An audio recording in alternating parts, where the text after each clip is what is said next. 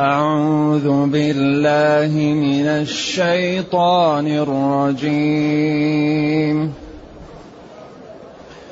بسم الله الرحمن الرحيم. ألهاكم التكاثر حتى زرتم المقابر. كلا سوف تعلمون. كلا سوف تعلمون ثم كلا سوف تعلمون. كلا لو تعلمون علم اليقين.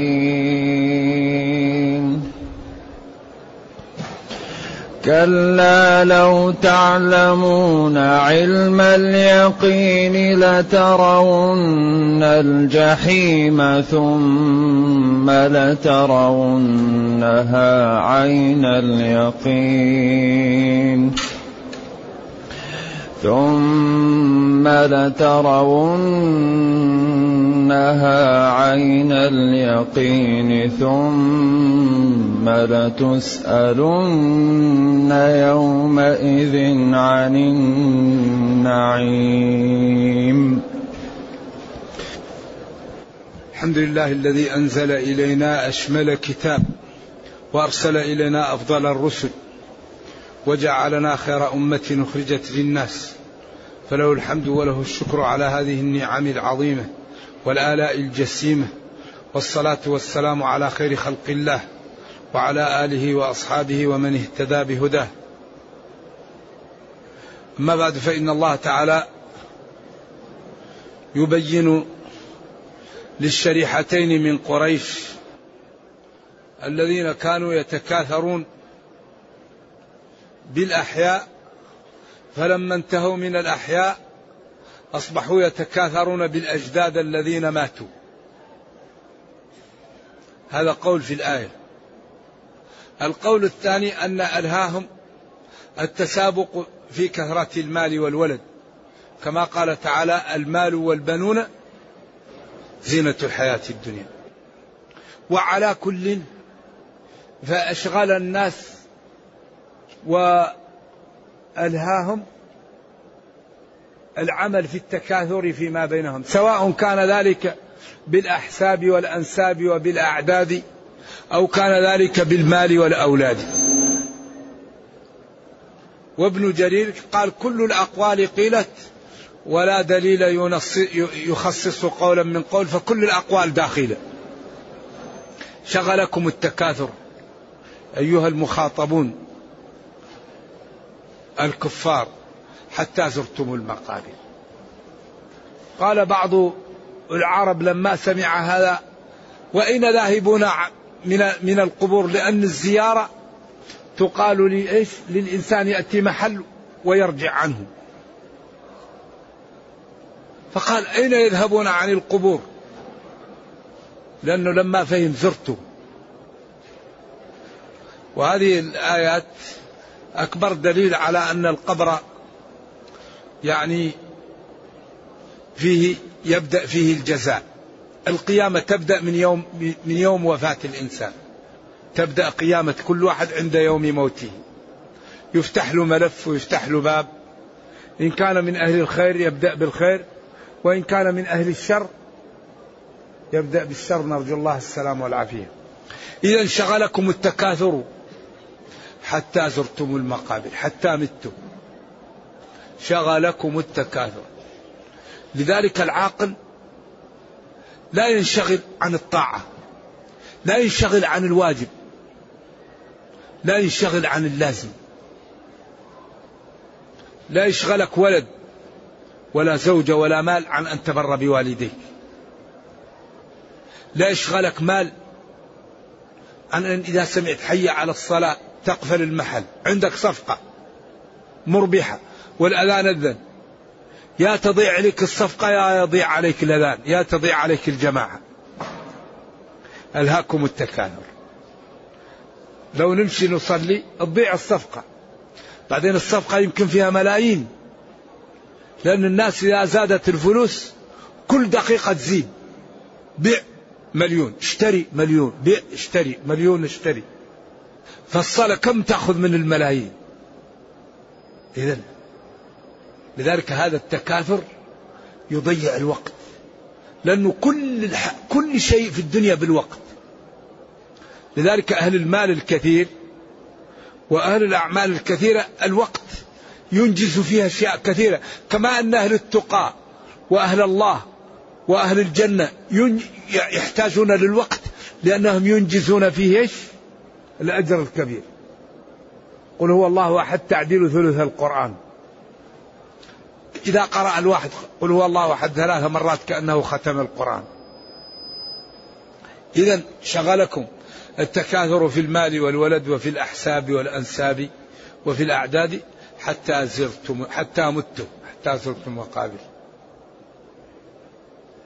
وهذا السياق يهدد ويخوف العاقل أنه لا تشغله أمور الدنيا لا يشغله التكاثر لا تشغله المتعة عن أن يكون من أهل الجنة. الله قال إنما أموالكم وأولادكم فتنة. إنما أموالكم. حصر المال والولد في الفتنة. هذا قصر إضافي. بعدين قال والله عنده أجر عظيم. ما تجدون من المتع في المال والولد.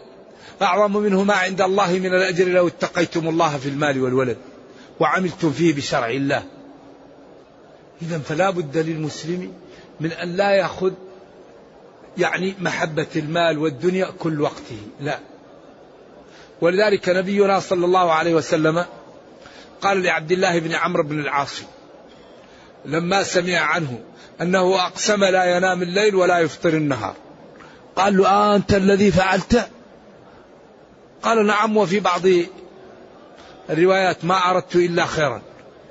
قال لا تفعل.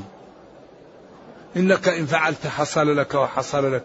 إن لنفسك عليك حق ولأهلك عليك حق ولزورك عليك حق. فأعط كل ذي حق حقه. ما يوجد شيء أنفع للمسلم من تنظيم الوقت. وقت للعبادة وقت للنوم وقت لزيارة المرضى وقت لصلة الرحم وقت للمتعة للفسحة الحلال. فأعط كل ذي حق حقه. إذا التكاثر لا نهاية له. ولذلك أهل الدنيا ثلاثة. واحد أمامه يريد أن يصله وواحد وراءه يخاف أن يلحقه وواحد معه لا يريده أن يسبق أسبقه فالذي أنت وهو مالكم سواء لا تريد أن يسبقك والذي أمامك تريد أن تلحقه والذي وراك تخاف أن يلحق إليك. إذا لا نهاية لهذا. والإنسان في الدنيا إما مكنز وإما مستهلك. فالمكنز لا يكفي ماله للأرض والمستهلك لا يكفيه ماله للأرض. إذا والغناء عن الشيء لا به وأسعد الناس من رزقه الله الكفاف. و و و وأرزقه غنى النفس. من أعطاه الله الكفاف. أما الذي يرى يكون عنده المال يقول لي أتصدق. أغلب الناس إذا كان عندهم المال ما يتصدق. الذي يتصدق بماله وينفق يمكن واحد في المئة أو الألف. فالمال يضيع عمرك ويتعبك وبعدين في النهاية يوم القيامة ماذا؟ يكون حسرات على صاحبه. نرجو الله السلام والعافية. أما الرجل الصالح الذي يعطيه الله المال الحلال هذا لا مثيل له لا حسد إلا في اثنتين رجل الله أعطاه مالا فسلطه على هلكته ورجل أعطاه الله علما فهو يعمل به يقوم به آناء الليل وأطراف النهار. هذا الذي يغبط صاحبه. أما الذي عنده المال ولا ينفقه والذي عنده العلم ولا يعمل به يكون يوم القيامة حسرة عليه. إذا شغلكم التكاثر حتى متم حتى زرتم المقابر. كلا ليس الأمر كما تدعون. سوف تعلمون خطورة ما فعلتم. كلا ردعا آخر. سوف تعلمون هذا التكرير للتأكيد وللتنبيه ولأخذ الحيطة قبل أن يفوت الأوان. أخذ الحيطة. تبي كلا سوف في المستقبل. تعلمون خطورة هذا الذي فعلت. كلا ليس الأمر كما سوف تعلمون. ولذلك هذا في لغة العرب يدل على التهديد والتنبيه والتأكيد على خطورة الأمر. لترون كلا سوف تعلمون ثم كلا سوف تعلمون. كرر أيوه مرتين. كلا ليس الأمر كما تدعون. كلا لو لو تعلمون علم اليقين لو تعلمون علم اليقين لما ألهاكم التكاثر لما ضيعتم أوقاتكم في شيء زائل وتركتم الباقي الأبد ولم يكن لكم فيه حظ. لو تعلمون علم اليقين أيوة. كلا لو تعلمون علم اليقين لما فعلتم ما فعلتم. لأخذتم من أنفسكم لأنفسكم قبل أن يفوت الأوان عليكم وتكونوا من الهالكين الواقعين عياذا بالله في جهنم. لترون الجحيم. هؤلاء الذين ألهاهم التكاثر ولم يعملوا بشرع الله لترون الجحيم. نرجو الله السلامة والعافية. ثم لترونها عين اليقين. عين اليقين. قالوا إنه دائما تكون في عينه لا يخرج منها. وقول وقال العلماء العلم ثلاث درجات. علم اليقين وعين اليقين وحق اليقين. علم اليقين مثل الآن مكة. شخص لم يزر مكة يعلم يقينا أن مكة موجودة. هذا يسمى علم اليقين. عين اليقين شخص جاء للحج ورأى مكة بعينه. علم اليقين شخص من صغره يسكن مكة وكل حوائرها وكل شوارعها وكل زواقيقها يعرفها. هذا عين اليقين. أيوة حق اليقين أيوة. عين اليقين من حج وهو من غير أهل مكة ورأى مكة. حق اليقين هو من كان من أهل مكة من صغره وكل زواقيقها وكل ما فيها يعرفه. هذا يقال له حق اليقين. إذا علم اليقين وعين اليقين وحق اليقين. قال كلا لو تعلمون علم اليقين لترون الجحيم ثم لترونها عين اليقين. لأن جهنم كبيرة يروها بأعينهم ويكونون فيها فلا تذهب عن أعينهم عياذا بالله. نرجو الله السلام والعافية. ثم هذا ترتيب يعني درجات. ثم لتسألن يومئذ عن النعيم. ورد في الأحاديث والآثار أن النبي صلى الله عليه وسلم خرج من بيته من الجوع. ووجد عمر خارج ووجد أبا بكر خارج. فقال ما أخرجكم؟ قال أخرجنا الجوع. قال والذي نفسي بيده أو كما قال ما أخرجني إلا الجوع. فذهبوا إلى أحد الصحابة وقطع لهم قنو من الرطب والبسر وأتاهم به وأخذ الشفرة وذبح لهم شاة. فأكلوا من الرطب وشربوا من ماء الدلو أو القربة وأكلوا من اللحم. وقال هذا النعيم الذي تسألون عنه. إذا كان ماء ورطب يسألون عنه. ماذا عندنا الآن من النعم الذي لم يراه آباؤنا ولا أجدادنا ولم يراه أحد؟ فحري بنا أن نشكر الله لأن النعم التي أعطانا جليلة وعظيمة؟ نرجو الله أن يجعلنا من الشاكرين وأن يديمها علينا وعلى المسلمين. فهذه النعم لا تثبت إلا بالشكر وبطاعة الله. لئن شكرتم لأزيدنكم ولا تزول إلا بالكفران. نرجو الله تعالى أن لا يجعلنا من الكافرين لنعمه. كما قال ولئن كفرتم إن عذابي لشديد. إذا لترون الجحيم ثم لترونها عين اليقين ثم لتسألن يومئذ عن النعيم. كل نعيم يراه الإنسان في الدنيا يسأل عنه وهذا في الغالب الكافر. أما المسلم فهو يشكر الله وكل ما يصيبه من وصب ونصب يكفر عنه حتى الشوكة يشاكها. عجبا للمؤمن إن أمر المؤمن كله خير. إن أصابته سراء شكر فكان خيرا له. وإن أصابته ضراء صبر فكان خيرا له. وليس ذلك لغير المسلم. فالمسلم دائما يترقى.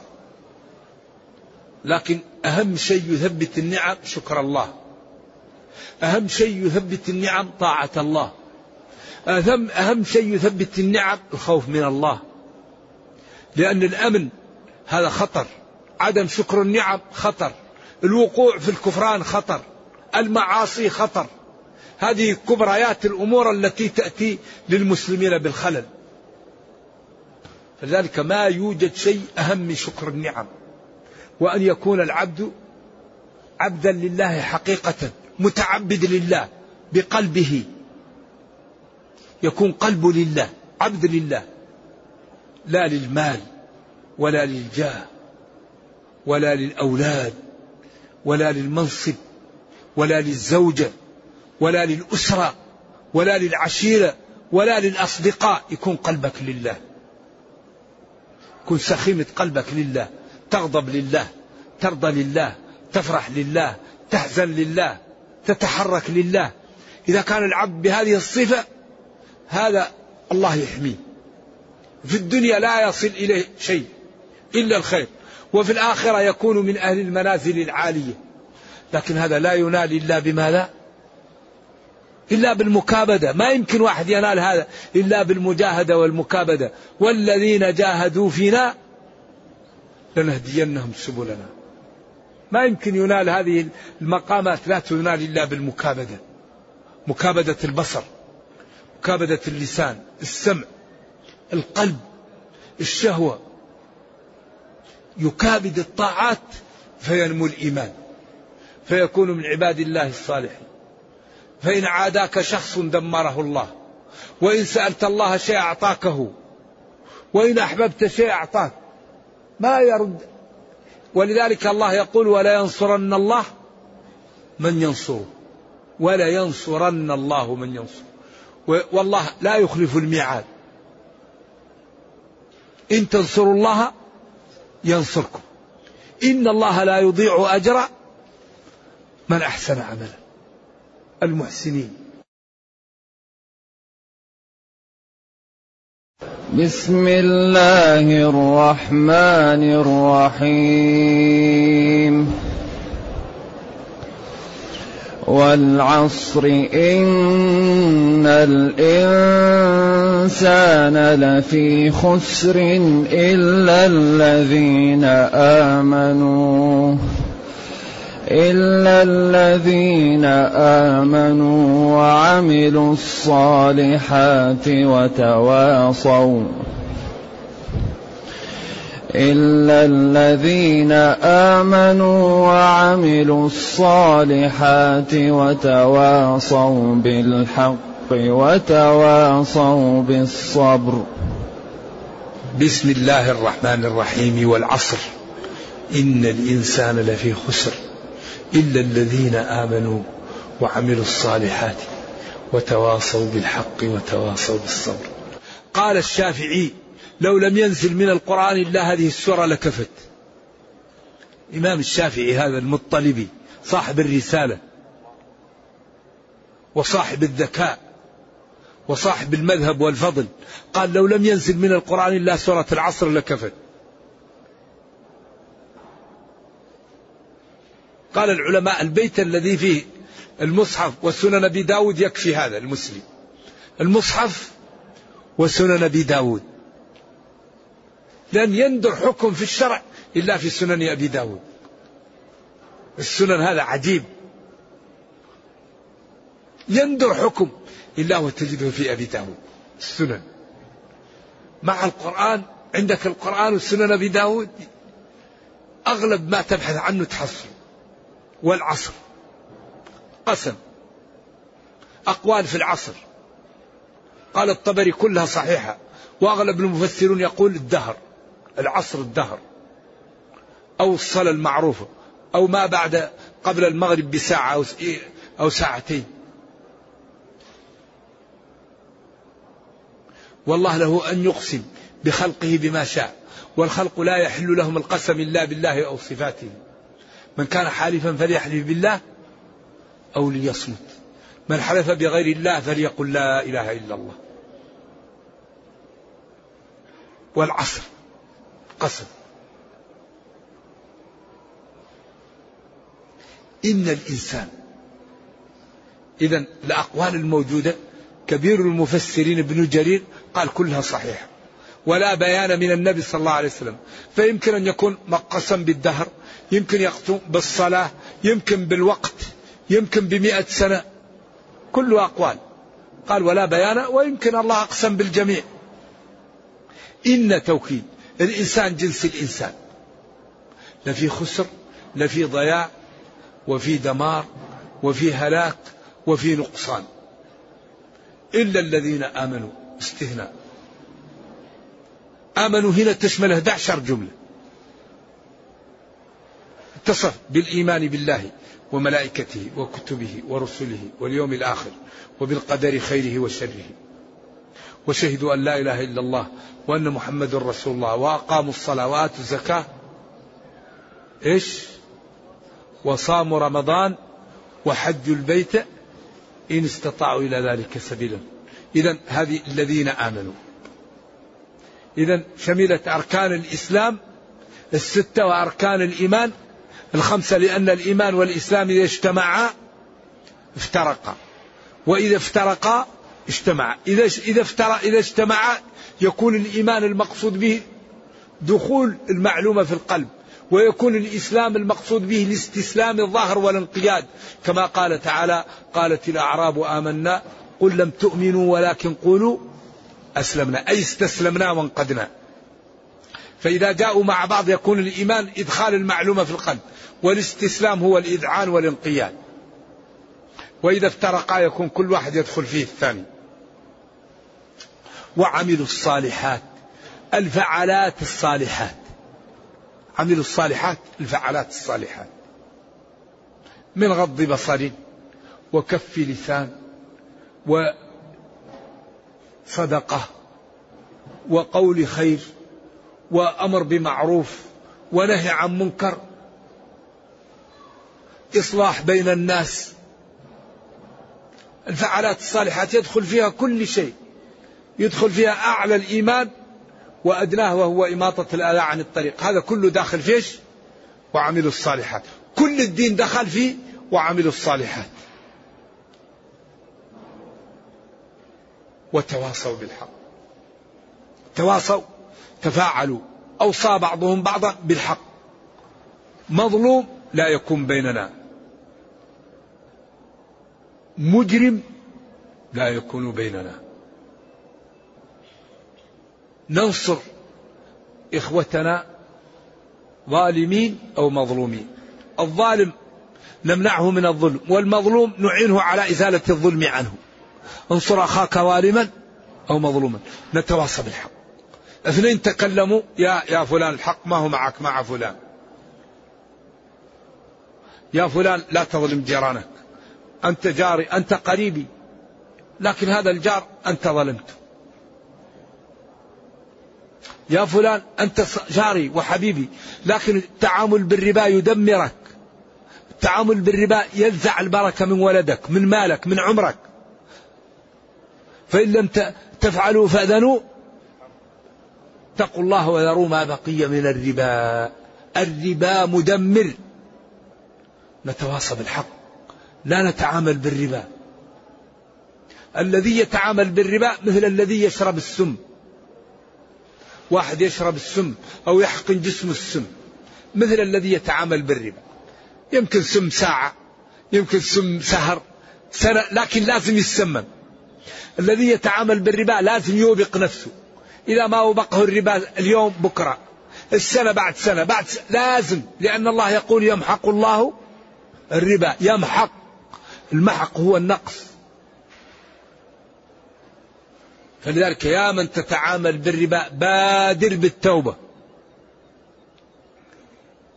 بادر بتطهير نفسك ومالك من الربا. إن الربا يحرق ويمحق. إن الربا يمحق وبعدين يحرق. قال العلماء أدنى شيء من الربا كمن يأتي أمه علنا. تصوروا واحد يعمل أعوذ بالله الفاحشة في أمه أمام الناس. وكل أغلب الذنوب عليها عقوبات. الربا ما عليه عقوبة ما جعل عليه إلا تعزير ما جعل له عقوبة محددة. قالوا لشدة لعظمه. ولذلك قال ذروا ما بقي من الربا. فليحذر الذين يخالفون عن أمره أن تصيبهم فتنة. يا أيها الذين آمنوا اتقوا الله وذروا ما بقي من الربا إن كنتم مؤمنين. فإن لم تفعلوا فأذنوا بحرب من الله ورسوله. وإن تبتم فلكم رؤوس أموالكم. لا تظلمون ولا تظلمون. ومن تاب فله ما سلف. من انتهى فله ما سلف. إذا وتواصوا بالحق.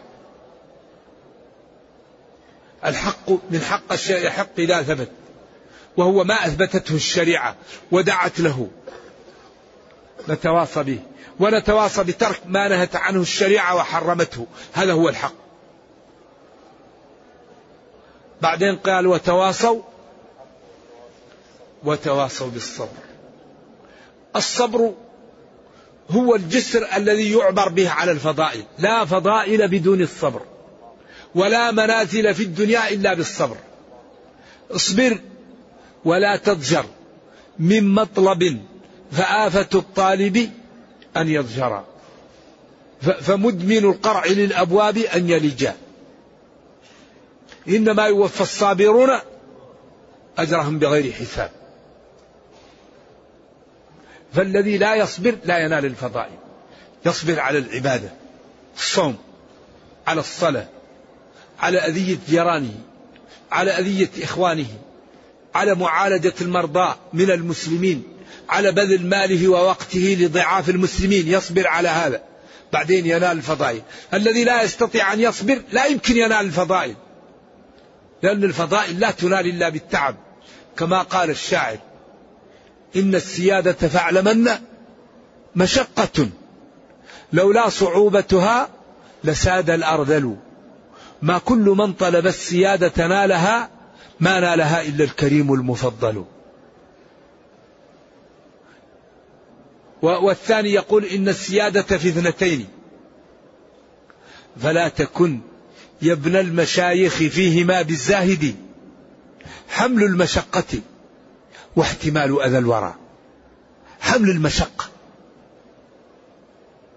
فلان عليه دين وفلان يريد أن يحطه في السجن. أنا أضمن عليه خرجه من السجن. فلان يتوعد الثاني خليها علي وما لك أنا أعمله. مشقات. فلان مريض ما عنده واحد ينام معه في المستشفى. أنا أروح أنام معه. حمل المشقة. مشاق واحتمال أذى الوراء. جارك يسبك قل له سامحك الله. أنا في أكثر مما قلت. الله نرجو الله أن يتوب عني. جزاك الله خير. هذا كلام أقوله كلام لكن ما يقدر يصبر هذا صعب. نظري. لكن اللي يعمل هذا هذا اللي أعطاه الله المنزلة. احتمال أذى الورى واحد يروح يسبك يوشي بيك يشتمك. يلمزك يهمزك تتركه تتغاضى عنه. بل تبادل الإساءة بالإحسان.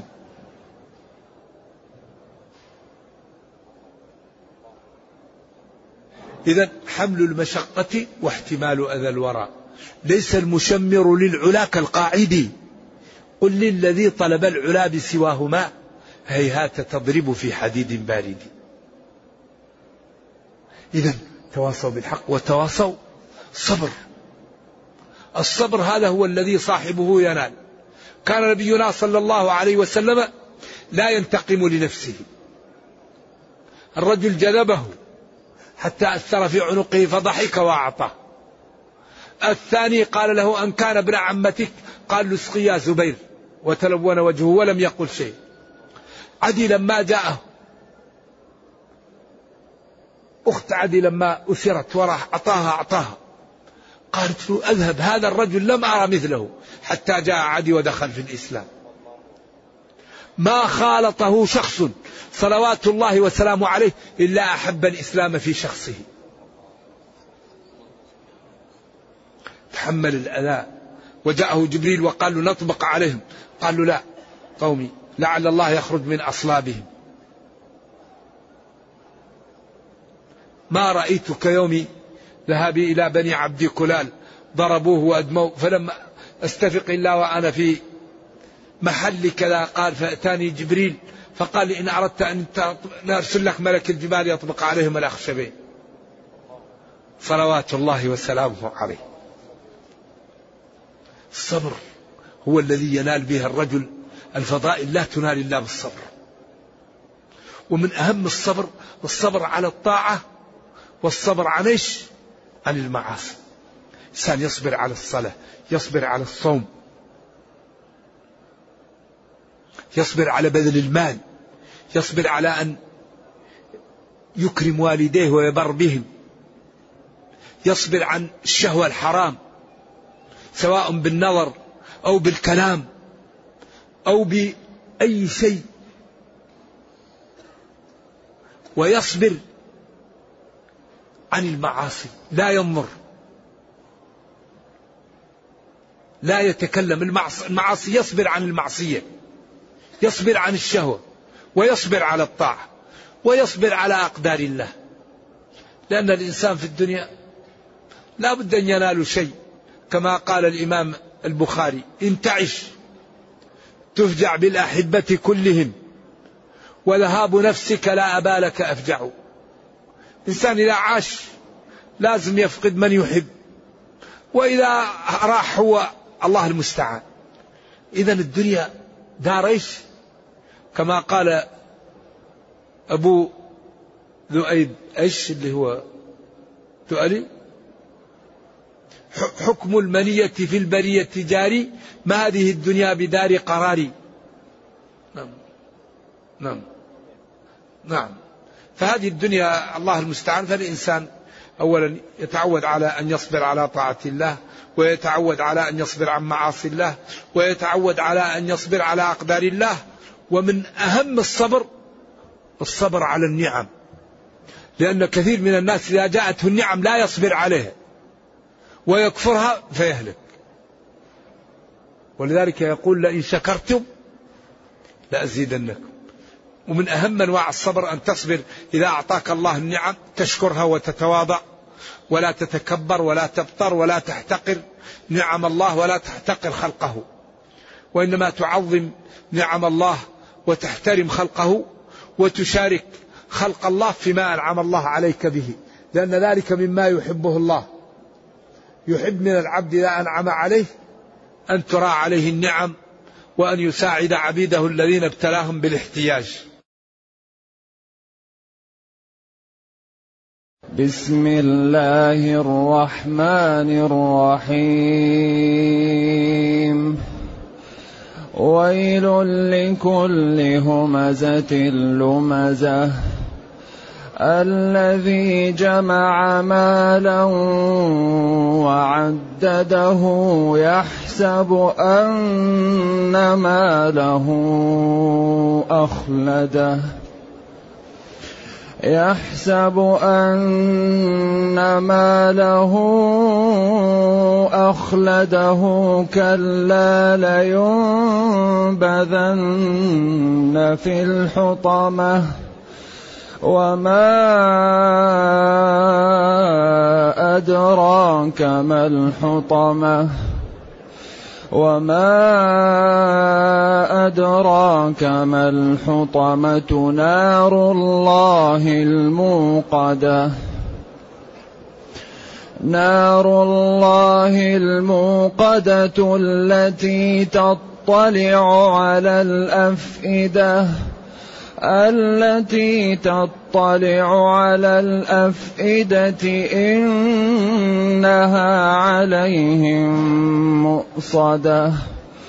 إنها عليهم مؤصدة في عمد ممددة. بسم الله الرحمن الرحيم. ويل لكل همزه لمزه ويل قيل واد في جهنم يسيل من صديد أهل النار وقيحهم وقيل هي كلمة تهديد وتخويف. لكل كل مسور جميع لكل همزة لمزة. همزة الذي يهمز الناس.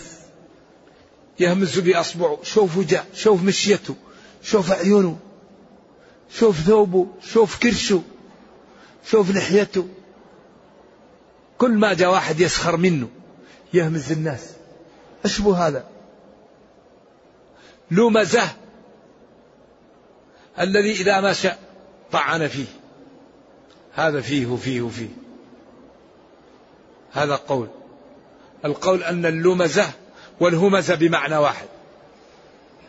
القول اللمزة للحاضر والهمزة للغائب. قول الهمزة الطعن في ذاته واللمز الطعن في نسبه. وعلى كل هو الذي يؤذي الناس ويتكلم في هذه إيصال الغضب لقلوبها. من غير أن يكون له في ذلك آه، يعني جهة شرعية يفعل بها ذلك. ولذلك ربنا لما أمر بالصلح بين المسلمين في سورة الآداب سورة الحجرات سد منافذ خلخلة الأخوة. لأن من أكثر ما يخلخل الأخوة اللمزة واللهمزة يغير الصدور ويسبب تقطع ونفرة ويسبب, ويسبب مشاكل. ذلك لما أمر بالصلح بين المسلمين في سورة الحجرات وهي سورة الآداب سدد منافذ خلخلة الأخوة وهي ستة. فديننا دين عجيب كل شيء محلول فيه. قال تعالى وإن طائفتان من المؤمنين اقتتلوا فأصلحوا بينهما. بعدين قال إلى آخره فأصلحوا بين أخويكم واتقوا الله لعلكم ترحمون. بعدين قال لا يسخر قوم من قوم ولا تلمزوا أنفسكم ولا تنابزوا بالألقاب. بعدين قال إن بعض الظن إثم ولا تجسسوا ولا يغتب بعضكم بعضا. هذه الستة هي كبريات خلخلة الأخوة. فلما أمر ربنا بالصلح سد منافذ خلخلة الأخوة. هذا دين آية في الجمال وفي الحسن وفي حل مشاكل الأمة. لكننا نحن المسلمين نائمون. ينبغي أن نثور القرآن وأن نصحبه وأن نمتثل الأوامر ونجتنب النواهي وأن نتدبره حتى يعالج قضايانا. كل قضايا الأمة محلولة في القرآن. ويل عقوبة وهلاك ودمار لكل همز لمز لكل من يقدح في أعراض الناس وفي أنسابهم. ولكل من يؤذي الإنسان في مواجهته أو في غيبته. الذي جمع الذي جمع كلهم قراءة سبعية جمع وجمع. مالا وعدده كنزه وأحصاه وحفظه. يحسب يعتقد ويظن أن ماله يمنع منه الموت ويمنع منه المصائب ويجعله لا يناله أي شيء. يحسب أن ماله أخلده. كلا. ليس الأمر كما يحسب وما يدعي. لا ينبذن لا يطرحن لا يرمين في الحطمة في جهنم التي تحطم كل شيء دخلها وتهشمه. وما أدراك وما أعلمك ما الحطمة؟ ما الحطمة؟ هي نار الله الموقدة المولعة التي أوقدت. إنها عليهم مؤصدة يوضعون في عمود. ويدخلون في سلسلة ثم تصد عليهم من جميع الجهات. فلا يكون لهم إلا الأنين والزفير. أعاذنا الله من النار. اللهم أجرنا من النار. لينبذن في الحطمة. وما أدراك ما الحطمة؟ نار الله الموقدة التي تطلع على الأفئدة. تأكل كل شيء حتى تأتي إلى القلب. ثم يعاد جسمه مرة أخرى ثم تأكله إلى أن تصل إلى القلب. ثم يعاد. كلما خبت زدناهم كلما نضجت جلودهم بدلناهم جلودا غيرها. لا يخرجون منها. فهذه هي الشقاوة الأبدية. نرجو الله أن لا نكون من هؤلاء. إذا أليس من الجنون ومن السفة أن لا يحاسب المسلم حتى ينجو من هذه من هذا الموقف حتى أن لا يكون من أصحاب النار. إنها عليهم مؤصدة مغلقة في عمد في عمود. كل قراءة سبعية ممددة طويلة يدخلون فيها وتغلق عليهم بالمسامير ويكون في داخل النار ولا عندهم إلا الأنين والزفير. نرجو الله السلام والعافية. بسم الله الرحمن الرحيم. ألم تر كيف فعل ربك بأصحاب الفيل؟ ألم يجعل كيدهم في تضليل؟ ألم يجعل كيدهم في تضليل وأرسل عليهم طيرا أبابيل ترميهم بحجارة من سجيل ترميهم بحجارة من سجيل فجعلهم كعصف مأكول.